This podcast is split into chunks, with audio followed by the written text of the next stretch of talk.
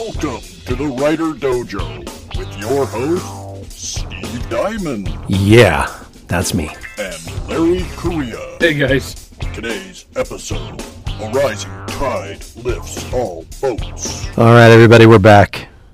Welcome back to the Writer Dojo. Larry and I have a very, very special episode for you today. Back by popular demand, Larry, is the Larry voice. Well, a few episodes ago, I did a horrible voice for somebody, but we decided whenever we see really stupid writing advice on the internet going viral, like if an idiot tweet goes viral that's full of crap, they're always all from the same guy. So I have that guy's voice. All right. Larry, the theme of this episode is that writing and success is not a zero-sum game. Yep. A rising tide lifts all boats. All right. Larry, if you will do me the honor of reading the tweet from the moron who shall not be named. Yeah, so this tweet was going around the internet a little while ago, and here we go. Oh boy. Are you prepared? I am prepared. Be prepared. As we learned last time, if you're jogging, this is, turn down your headphones a little bit, as I almost killed the guy last time. Yeah, please don't. Please drive carefully. Self-published writers are the equivalent of scabs crossing a union picket line. They literally take the bread out of the mouths of professional writers. You should be ashamed. You sort of are, trying to hide the fact with indie quote marks and bogus publisher names. # writing community. All right, right out the gate. I'm sorry. First off, anytime I hear the word writing community, I want to barf, okay? Because, sorry, I almost killed Steve again. Most of the time when I see writing community, it's like the worst human beings ever, like imposing their horrible draconian BS upon other writers. Like, we're a community. Last time, I actually got thrown out of a writing event. I was disinvited as a guest to this writing event. I remember that. Yeah, and well, no, this is one I didn't publicize. Yeah, no, there's business reasons for it, but so not the con, but afterwards it was this writing thing. But I know what this is. The example they used is because I attacked the writing community. Quote, writing community. That was because the writing community in that case was a bunch of horrible harpies screaming at some girl about how she shouldn't publish a book, because it hurt their feelings. But this guy here, and I'll have to read this again in actual human English so people can understand me, but he says, and he's a writer, I guess. Well, he says he is. He says he's a writer. He's a writer you've never heard of. I mean, the joke is that one day Larry will be a real writer. Yeah. I get that a lot. This guy's not even there. Okay, so what he says is self-published writers are the equivalent of scabs. If you guys remember what that is, that was back in the old days when a company would go on strike. Yeah, union busting. They would bring in temporary workers to replace them, right? And so it's basically, the scabs crossing a union picket line. So I love when these guys try too hard to evoke emotion by using their really heavy-handed metaphors. Okay, but he says, they literally take the bread out of the mouths of professional writers, which... That's okay. Horse crap. We'll go into that a lot, and there's no literally there at all. This guy does not understand economics. These finite pie Bernie Sanders... Oh, I'm sorry, I'm not supposed to go political on this show, but these people who think that if I make $1, I took $1 away from you. Yeah, that's not how this works. We see that all the time in writing. These people need to go to business school. Yeah, see, me and Steve are both accountants before we were writers, and so we have a very different outlook on this. We actually understand how dollars work. And then he goes on to say, you should be ashamed. I love the shame attempts. You should be ashamed. You sort of are trying to hide the fact with, quote, indie and bogus publisher names. # writing community. Okay, so let's break down. Steve, would you like to take a shot at I'm so annoyed. Well, I'm so annoyed. Before we get this, you guys, I think most of my regular readers have heard me refer to the Brandolini principle. And it's the Brandolini BS asymmetry principle. And that's that it takes an order of magnitude more effort to refute BS than it does to create it. Oh, gosh, yeah. But we're going to illustrate that by talking for the next 30 minutes about how full of crap this tweet is. About a 30-word tweet or whatever this is. But hopefully you guys can learn something about the nature of the publishing industry and how to make a living at it and not wind up as a bitter crank blaming your failings on others. Okay. So first, let's talk about the different types of, because he mentions literally all of them here, the different types of publishing.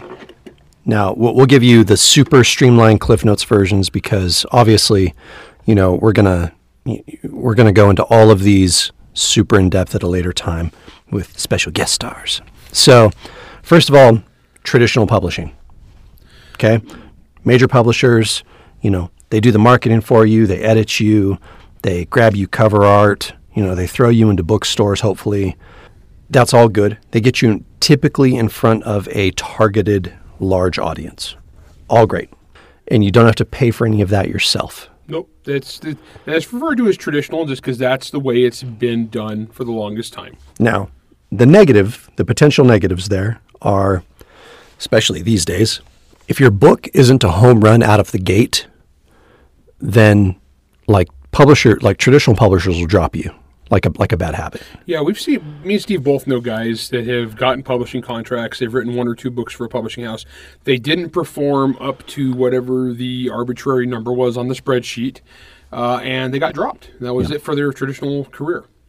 Now, the other part of this is that traditional publishing tends to be slow. Very slow.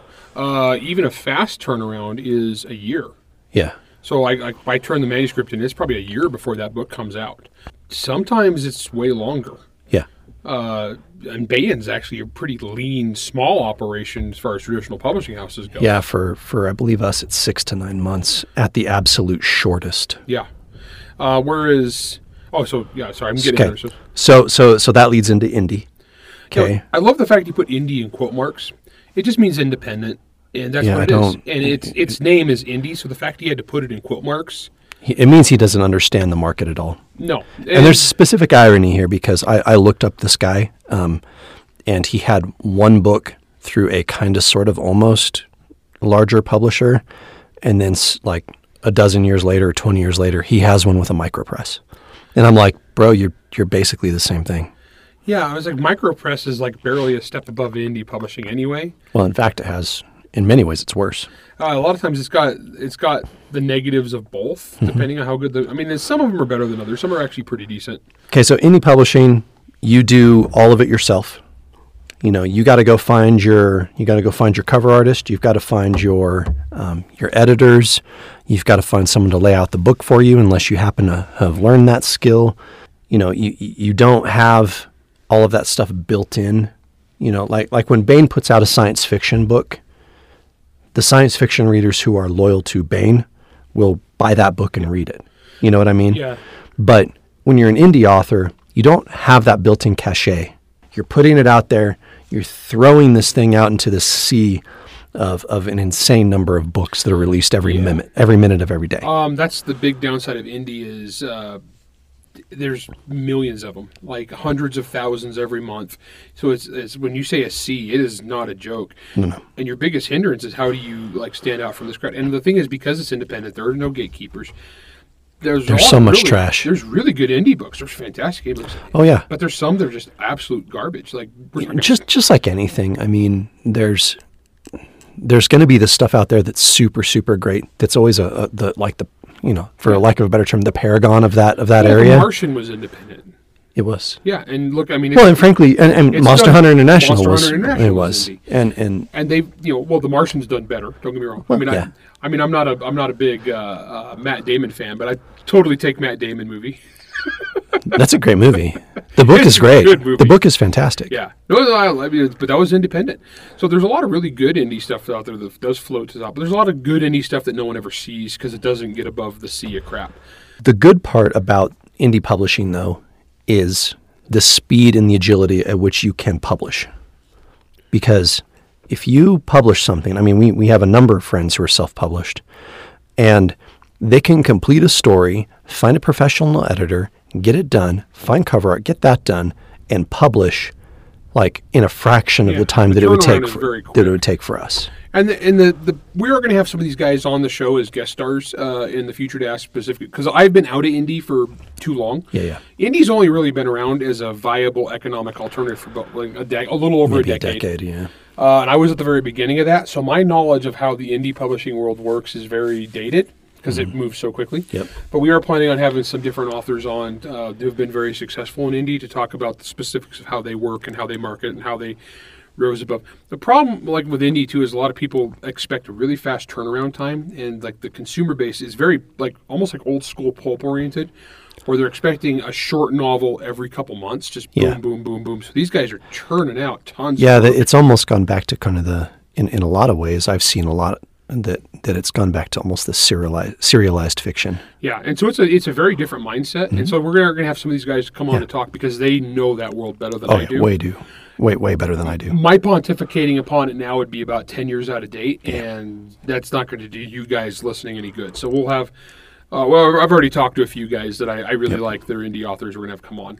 Now on the small kind of micro press level, I think the benefit is you do get the name of a publisher on the side of the book, and for some people, that's enough to make them think, for the consumer, I mean, that's enough to make them go, oh, well, this isn't just some dude in a fly-by-night. There is some cachet still to having a publisher. Like a name on the side. It lends credibility in the eye of the consumer.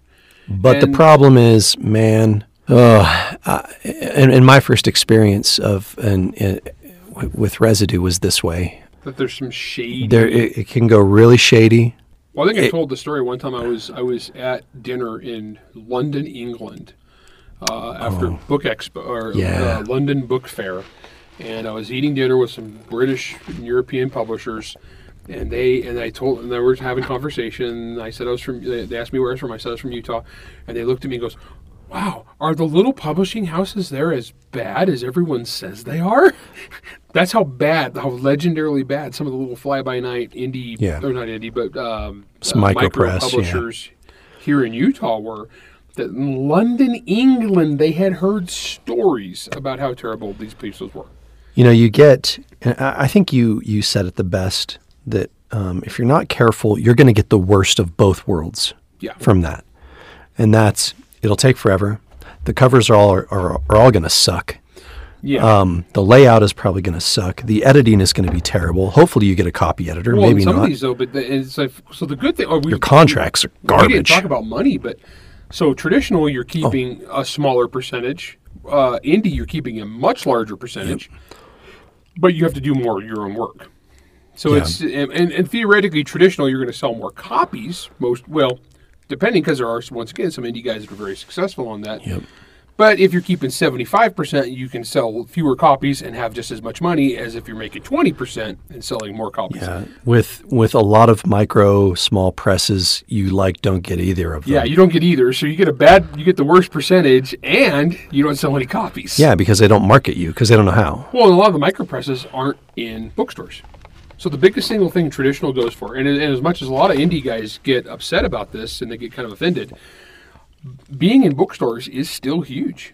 It's a massive, massive thing, which was funny because that's why 2020, 2021, the whole COVID shutdown was the worst year ever for a lot of traditional published authors because all of a sudden 95% of the retail establishments people would normally see our books were out of work. It's not like they can't go online and buy those books, right? Right. But the idea that you can go into a physical location, walk around, someone there, hopefully your bookstore doesn't suck like a lot of them do. Yep. You can walk in and someone there will be somewhat knowledgeable and will be like, hey, you should go buy that book. You should buy it. Here, take this book. I've been in conservative speak because of book tours in the 12 years of doing this because I've talked before, I'm a road warrior and I go around America on one of my tours. Last book tour was 4,700 miles, over 3 weeks, and I will hit every single bookstore along the way. So I have been conservatively speaking in 500-600 bookstores.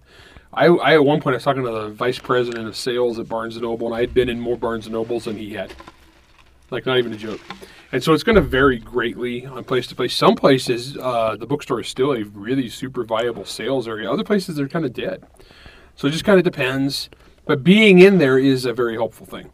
All right, so we've we've kind of outlined all of the terms in which this guy is used. Yeah, when we come back from break, we'll have to really get into. So we're going to get in there. We're now that we've kind of given you the foundation of things.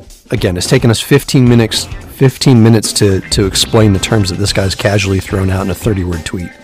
So when we come back, we're gonna get into this deeper. Peebo is a special forces soldier trapped in a world that isn't so different from our own. In this world, he's known as a planeswalker, yet nobody seems to fully understand what that means. And during the last handful of months, Peebo's strength and speed have increased to a new, almost preternatural level, a level that brought with it the nosebleeds which are killing him. He's at death's door when he arrives at the Sage's Tower, a place known as a repository of ancient knowledge and where assassins are trained in the dark arts of their craft. The Sage's Tower is a story about a modern-day soldier coping with a situation that will either kill him or turn him into a weapon this world hasn't seen in thousands of years, if not longer. For Peebo, he's not so sure that surviving is the better of the two options. The Sage's Tower by best-selling author Michael A. Rothman is available on Amazon or wherever fine books are sold. Pick up your copy today. Welcome back. All right. I've lasted as long as I can, Larry. I just can't take it anymore. I can't handle this guy's stupidity any longer. Okay, so this whole attitude that indie writers are taking money away from you is crap because, first off, it's the customer's money. It's the customer's entertainment dollar. That customer will decide what to spend his money on. And if he's not going to spend it on books, he might spend it on video games or the movies. Is a pack of gum taking money out of this guy's mouth? Yeah, I don't. If they maybe their entertainment dollar goes to, is there a premium Pornhub? I don't know, something. Okay, I'm actually not sure. But no idea. Yeah, I don't care. Maybe he's spending on movie passes or whatever. Maybe he paints minis. I don't know. That's the consumer's dollar. It's not this guy's dollar. Nobody owes this guy crap. Well, where does he get off thinking that he is entitled to the dollar that I spend on, like, a Mike Rothman book, right? Yeah. Where does he get the idea that my money should have been directed to him instead of to Rothman? You know what I mean? Yeah. So you got guys that are out there like Rothman or Nick Cole or Jason and Spatz, guys who are putting out Rick Paltrow, mm-hmm. Guys that are putting out quality work, and they're independent, so they're putting out quality work. If a consumer is on Amazon and he looks at a Larry Correia novel and he looks at a Richard Fox novel and he decides to buy the Richard Fox novel, did Richard Fox steal a dollar from Larry Correia? No. No. That consumer merely decided that was what he wanted to purchase. Well, here's the part that these guys always miss. They act like the pie is finite. It's not finite. How many people read one book a year? I mean, I'm talking about like actual readers. I mean, most Americans, that's probably generous. But you say, like, for readers, they don't. They read a bunch. They read a book a week. And maybe next week he's going to come back and buy a Larry Correia novel. And so if he looks at me versus Nick Cole, really successful indie guy, and he buys the Larry Correia novel because I have a new book out, and instead of buying the Nick Cole novel, did Larry Correia, did traditional publishing steal a dollar from Nick Cole? No. That's ridiculous. Well, what's the thing that you and I always say about authors like Stephanie Meyer? Oh, man. Stephanie Meyer sells a gajillion books. Sleeps on bags of money and her house is made of gold bricks. And when she weeps, she wipes her eyes with hundreds. Yeah. Right? You know what I mean? We actually had this. I wrote an article a couple years ago. Actually, I've done this twice now. One was this, once again, no talent, no name hack loser who was butthurt because J.K. Rowling was selling too many books. And their attitude was J.K. Rowling needs to get out of the way. That way authors like me have a chance.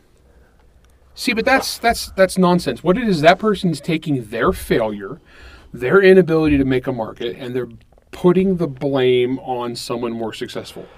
J.K. Rowling is not keeping that person from selling books. In fact, She's growing the number of readers. Well, yeah, we probably have, I don't know how many million, but we have probably several million more people are readers today because they grew up on J.K. Rowling. J.K. Rowling was their gateway drug to book. I mean, probably tens of millions of people.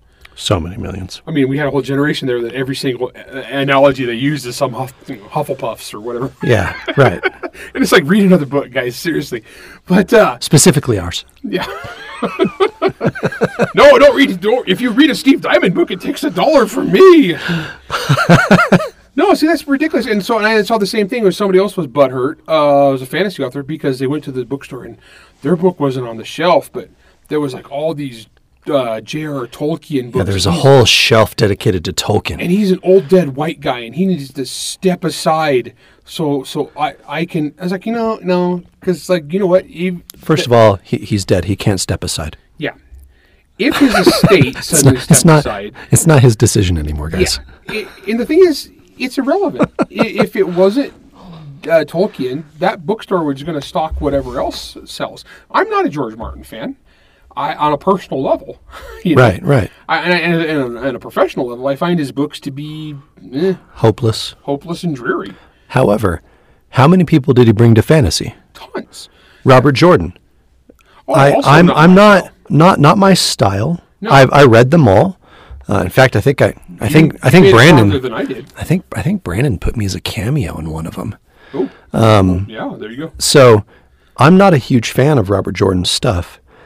But here's what I am a fan of: the gajillions of people that he brought to fantasy, and for Absolutely. That dude captivating my imagination when I was a kid. Yeah, I never could figure out these people that get like these bitter loser types that get all mad because somebody else is more successful.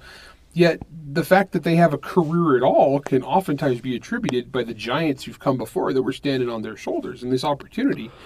I just don't get it. It's this weird. Elitist snobbery, and it's a very defeatist attitude too, because if you blame your lack of sales on other people, then you are basically hosing yourself, because you're never going to come to terms with why you're not successful. One of the biggest things I think that successful authors do, and I'm not talking about the ones that are the, you know, they get the lightning in a bottle, and from one day to the next, it seems like they're, they're hyper uber successful. I'm talking about the ones that have to grind, which is most of us. Which is 99% of authors. Yeah, I mean the strike it rich lightning bolt ones. I mean they do happen, but rarely. But the ones that are the grinded out ones, man, they have to put in the work. They've taken advice from so many people. And the one thing that they all seem to have in common is they have the ability to kind of self-reflect and look on their own writing and say, okay, what can I do better? How can I make this book better than the last one? And not just in terms of, I need to sell better, so how can I sell better?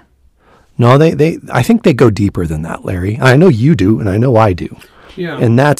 And that's taking a hard look at what I do and say, okay, I think I have a pretty good handle on dialogue, but there's times when I worry about my exposition. And this is real talk. This is how I feel about myself. You know, I think I write action pretty well, Larry.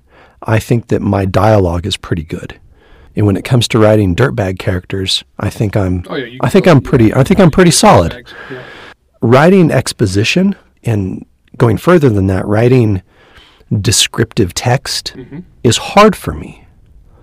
And the thing that's exceptionally hard for me is writing romance scenes. Oh, yeah. Okay. Thanks, Larry, for making sure that in the last book you said, hey, Steve, I've got all this done. I have one scene that needs to be written, though. Yeah. It's a romance scene. Suck it. Hey, Steve, here's a 5,000-word gap. We need a romance. But in all seriousness, it came up pretty good. I think it turned out okay. Yeah, it was very good. Looking back on things, if I can't look at my own writing and identify where my shortcomings are, how the heck am I supposed to improve? Yep. You need to have deep-seated introspection professionally to see where your shortcomings are. If you blame your failures on somebody else, it's a crutch you'll never. This is real talk time, guys. This is not writing advice. This is career in anything. This is life. You see it all the time. This is what I tell my kids, dude. Yeah, you get these people who are like, well, I can't be successful because of outside factor X. And the thing is, outside factor X is always something that's beyond your control. It's like blame some societal thing that's holding you back, and as long as you can't, it's a thing you can't defeat. Well, then you'll never be successful, and you always have an excuse. This guy here is blundering into the same trap as all those writers we've seen. The ones complaining about J.K. Rowling, the one complaining about Tolkien, the one, remember the finger shaking scold lady mad at Neil Gaiman. Neil Gaiman, yeah. As she was wearing a Doctor Who shirt in the picture, which slayed. Oh, irony! That was ironic. Oh, irony. And the thing is, it's like these people all have the same kind of thing in common, and they're blaming somebody else. Indie writers are not what is keeping this guy from being a bestseller. No, he is. Yeah, he is going to be what's keeping him from being a bestseller. He is. I mean, you used to have the day job, and I'm currently in the day job, and I have this conversation with the CEO of the company all the time, like at least once a week, Larry. And that's, you know... When you're running a small company or a large company or just yourself or whatever, there are always going to be voids or holes or deficiencies within a company. There's two types of people. There's the person who looks at that situation and says, well, crap, like if no one's going to do this, I'm going to be that guy to do this because I can't stand watching this not happen. Okay. You know, and you and I are both in that camp. In fact, we often joke that the majority of our careers are based specifically out of spite. You know, yep. It's like, well, that guy can't do the job. I'm going to do it and prove that I'm better. Yep. Okay. And then there's the people that back away from that opportunity. And that's because they don't see it as an opportunity. They see it as a difficulty. And what I want, you know, life advice, yes, but what I want the writers, these prospective writers out there to understand and why this guy publishing this idiotic tweet is so, what incenses me so much is he's looking at everything in a negative light rather than turning it around and saying, you say, well, you know, we'll just say J.K. Rowling. Well, J.K. Rowling, such this big author and I'm, you know, this person, I'll never be that good, so she's taking money out of my mouth. Or you can say, or let's, you know, his is specifically indie writing. I'm going to use Mike Rothman. Rothman's a great dude and very successful, okay? He's saying, well, Rothman is taking money out of my mouth because he's getting all of these people to buy his book instead of my book. The question he should be asking himself rather than that and saying that sort of super negativity, having that mindset, the thing he should be saying is, Rothman is getting all these people to buy his books. Why? Absolutely. It's like, don't blame the guy. See why the guy is more successful than you and go from there, adjust accordingly. You know, it's interesting, too, because indie is such a nebulous term because it's such a broad category. I mean, it's, as we said, it's the biggest challenge is the fact is hundreds of thousands of books, many of which are just awful, some of which are really junk. Good. And the thing is, it's like comparing yourself, instead of putting indie, he could just put books. But the fact that he's acting like he speaks on behalf of trade writers kind of offends me. Yeah. As a traditionally published writer, it's like, dude, I'm not on your side. As a dude who's just starting and trying to... Don't speak for me. Yeah, don't talk. Don't act like you know me. I'm not in your hashtag writing community. No. I would spit on your writing community. Your writing community sounds like a bunch of whiners. Well, you know, he again, and to go to business frickin' 101, okay? And you don't need a business degree to understand this, though I have one. Yeah, me too. So the idea that the pie... You know, we always talk about the finite pie in business. There is one school of economics that is bad and stupid and dumb that says that pie is finite, okay? When someone takes a piece out of that pie, it leaves the rest. And that pie never gets bigger, it never replenishes, and only certain people can take slices. And this guy, and of course the others that we've talked about, that is their mindset. You know, they're playing the victim. In reality, the way business actually works, at least where it works successfully in the world, is that success doesn't take a slice of the pie. It just gets you a bigger pie tin. And then the pie gets bigger and bigger and bigger. And so, yeah, you know what? Maybe I have a small slice of that pie, but the bigger that pie gets, the more opportunity I have for my teeny, teeny, tiny slice of pie to become just a little bit bigger. And so not only is other people's success helping me, when I have success, it's helping people who are smaller than me. And it just feeds on itself. Yeah, absolutely. And it's interesting, too, because this guy's attacking indie writers, when really if there's any one group or thing that he wants to, like, really should be complaining about, it'd be like Jeff Bezos and Amazon. Yeah. You know, it's like and that's another, I mean, it's because this is the big mega thing that controls who sees what, mm-hmm. and it's the biggest single, you know, entity in the marketing business. I mean, instead they're blaming these guys, most of whom are not making that much money, most of whom are working their butts off, just like the rest of us, and they're just normal writers trying to tell a story. The successful indie writers hustle. I mean, these guys work so hard. And because I was actually looking at the stats the other day, some of them are making, you know, $300,000, $400,000, are spending, you know, $250,000 on advertising. Yep. You know, these guys are working their butts off to get to where they are. And so I'm thinking, like, dude, if you are working as hard as they are to be as successful as the ones that are taking a dollar from you, then you wouldn't be complaining because you'd be successful too. Because mm-hmm. it's almost impossible in traditional or indie to work that hard building your audience and producing your craft and not be successful. Well, and that holds true for anything. If you put in the work in almost anything, well, barring stuff that has no matter what, I could never play professional football. Well, not anymore. Not anymore. You know, okay, 25 years ago, I could have done like minor college, yeah. You know, like crap college. I could be second string. But there's certain things, barring, you know, physical limitations, but as far as like things like normal jobs where you can just put the effort in, these guys that are the successful guys in indie, very few of them blundered into it easily. Yeah, it's not like they woke up one morning and all of a sudden they looked and there was these magical books written that they didn't write, and, you know, their bank account was filled with magical money. Yeah, like, that's not how this works. Well, you look at the successful ones, almost always they got good covers.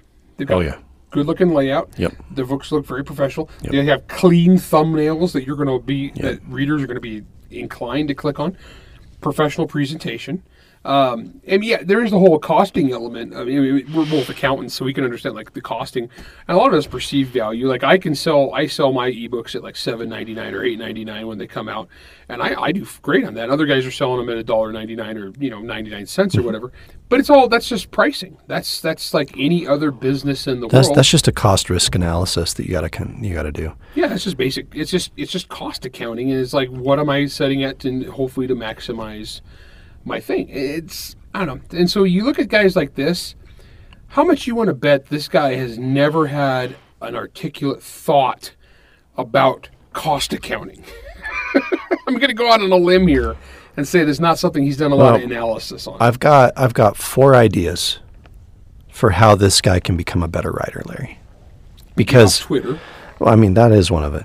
So the first one is if you're so worried about other people taking bread from your mouth, one, I mean, facetiously, like, you should probably save your money better. But in all seriousness, dude, be more entertaining. Like, that's point one. Be freaking more entertaining. How are you getting your butt kicked by guys who their entire marketing budget comes out of their own pocket? If you're a traditional published author, how are you getting schooled by these dudes that are doing it on their own? Number two, produce something. Did you say this guy's written like two books? Two and like 20. Oh, two books. That's another thing I've noticed with these people that do that complain the most. They almost never have a very significant catalog. Their backlist is nothing. Like the one complaining about Neil Gaiman has like 12 short stories in 15 years. The one that was complaining about J.K. Rowling had like two books, you know. Yep. I got 25 books. And I'm not even close to the hardest working writer I know. I'm like, I got guys way to the right of me on the bell curve. I know you still don't have the James Patterson Book of the Month Club. I need to reach James Patterson numbers. Well, let's be honest, you got to have 15 writers change in your basement. I mean, I'm working on it. I mean, they're not writers, but there's people there. Okay. So number 3, before I get arrested, don't be a whiny little punk. You know what people hate more than anything? Whiners? People who just whine constantly. Yeah. That's something we actually need to do. We need to do an episode on that as far as perception. Because this is something I learned back when I was in the gun business and I was selling stuff. There's the perception that success breeds success. It's why salesmen always drive nice cars, wear nice watches, have nice shoes. Yeah, sure. They have an image. If people perceive you as being successful, they're more likely to think of you as successful, and they're more likely to treat you as if you're successful. So as a writer, you want to be successful. That means that you're good, and people buy your books because they think they're good. So when you go out there and you present yourself to the public, don't present yourself as a loser. Don't present yourself to the reading public that, oh, woe is me, buy my books out of pity. Go out there and be like, I'm a butt kicker and my books are awesome and people really like them and I sell a bunch and yay. And then people are like, wow, this guy's a winner. Now, to be on the other side of that point, and this goes into part 4, don't be a jerk. Treat your fans and your customers like they actually matter, because they do. Yeah. And I think part of that is it's the inverse of the attitude you were just describing. And that's, goodness sakes, sure you have the can-do attitude and you're excited and you have this enthusiasm. Don't be like, I'm the best thing since evers and I am better than you and I don't owe you anything and nothing that you do or say matters to me. And, I remember I went to a book signing. I went to this little con up in Missoula, Montana. Great con. The people that run it are fantastic. Montana is absolutely gorgeous. It's over Memorial Day weekend. I think it's called MisCon. Yeah. Great folk.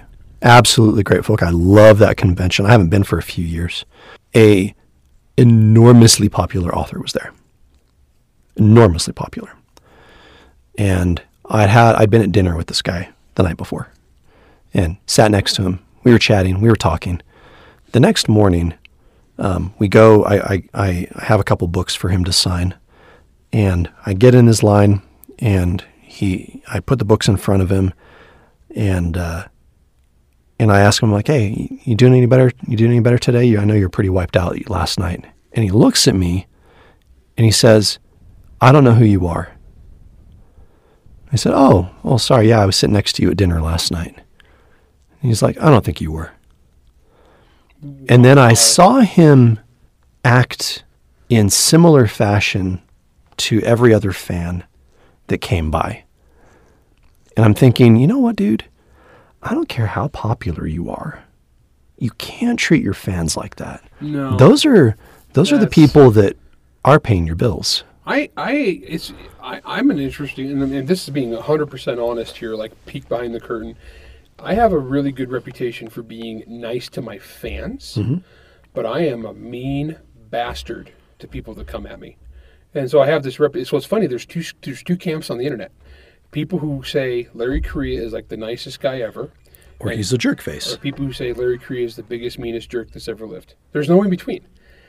But the thing is, because, like I said, I have a very combative background, so people who come at me, I go right back at it. That's how I roll. But on the fans, though, you got to love your fans. You got to treat them with respect. Because your fans ultimately make or break you. Yep. All right, everybody, that's all the time we have for you today. We're not going to waste any more time talking about this moron because he's dumb, he's stupid, and frankly, the fact that he even... I don't know, took the time to write this tweet is offensive. So don't listen to the guys like this. Be positive and get out there and work your tail off because that's how you're going to be successful. So we'll see you on the next one, everyone. Writer Dojo is Steve Diamond and Larry Correia. Produced by Jack Wilder and Baron Hare Studios. Theme song, Word Mercenaries by Craig Naivo. New episodes come out every Wednesday wherever you stream your content. If you enjoyed this podcast, you can help support us by going to anchor.fm/writerdojo, by leaving us a 5-star rating or review, and by helping to spread the word. All questions and comments can be emailed to questions@writerdojo.com. You should be ashamed!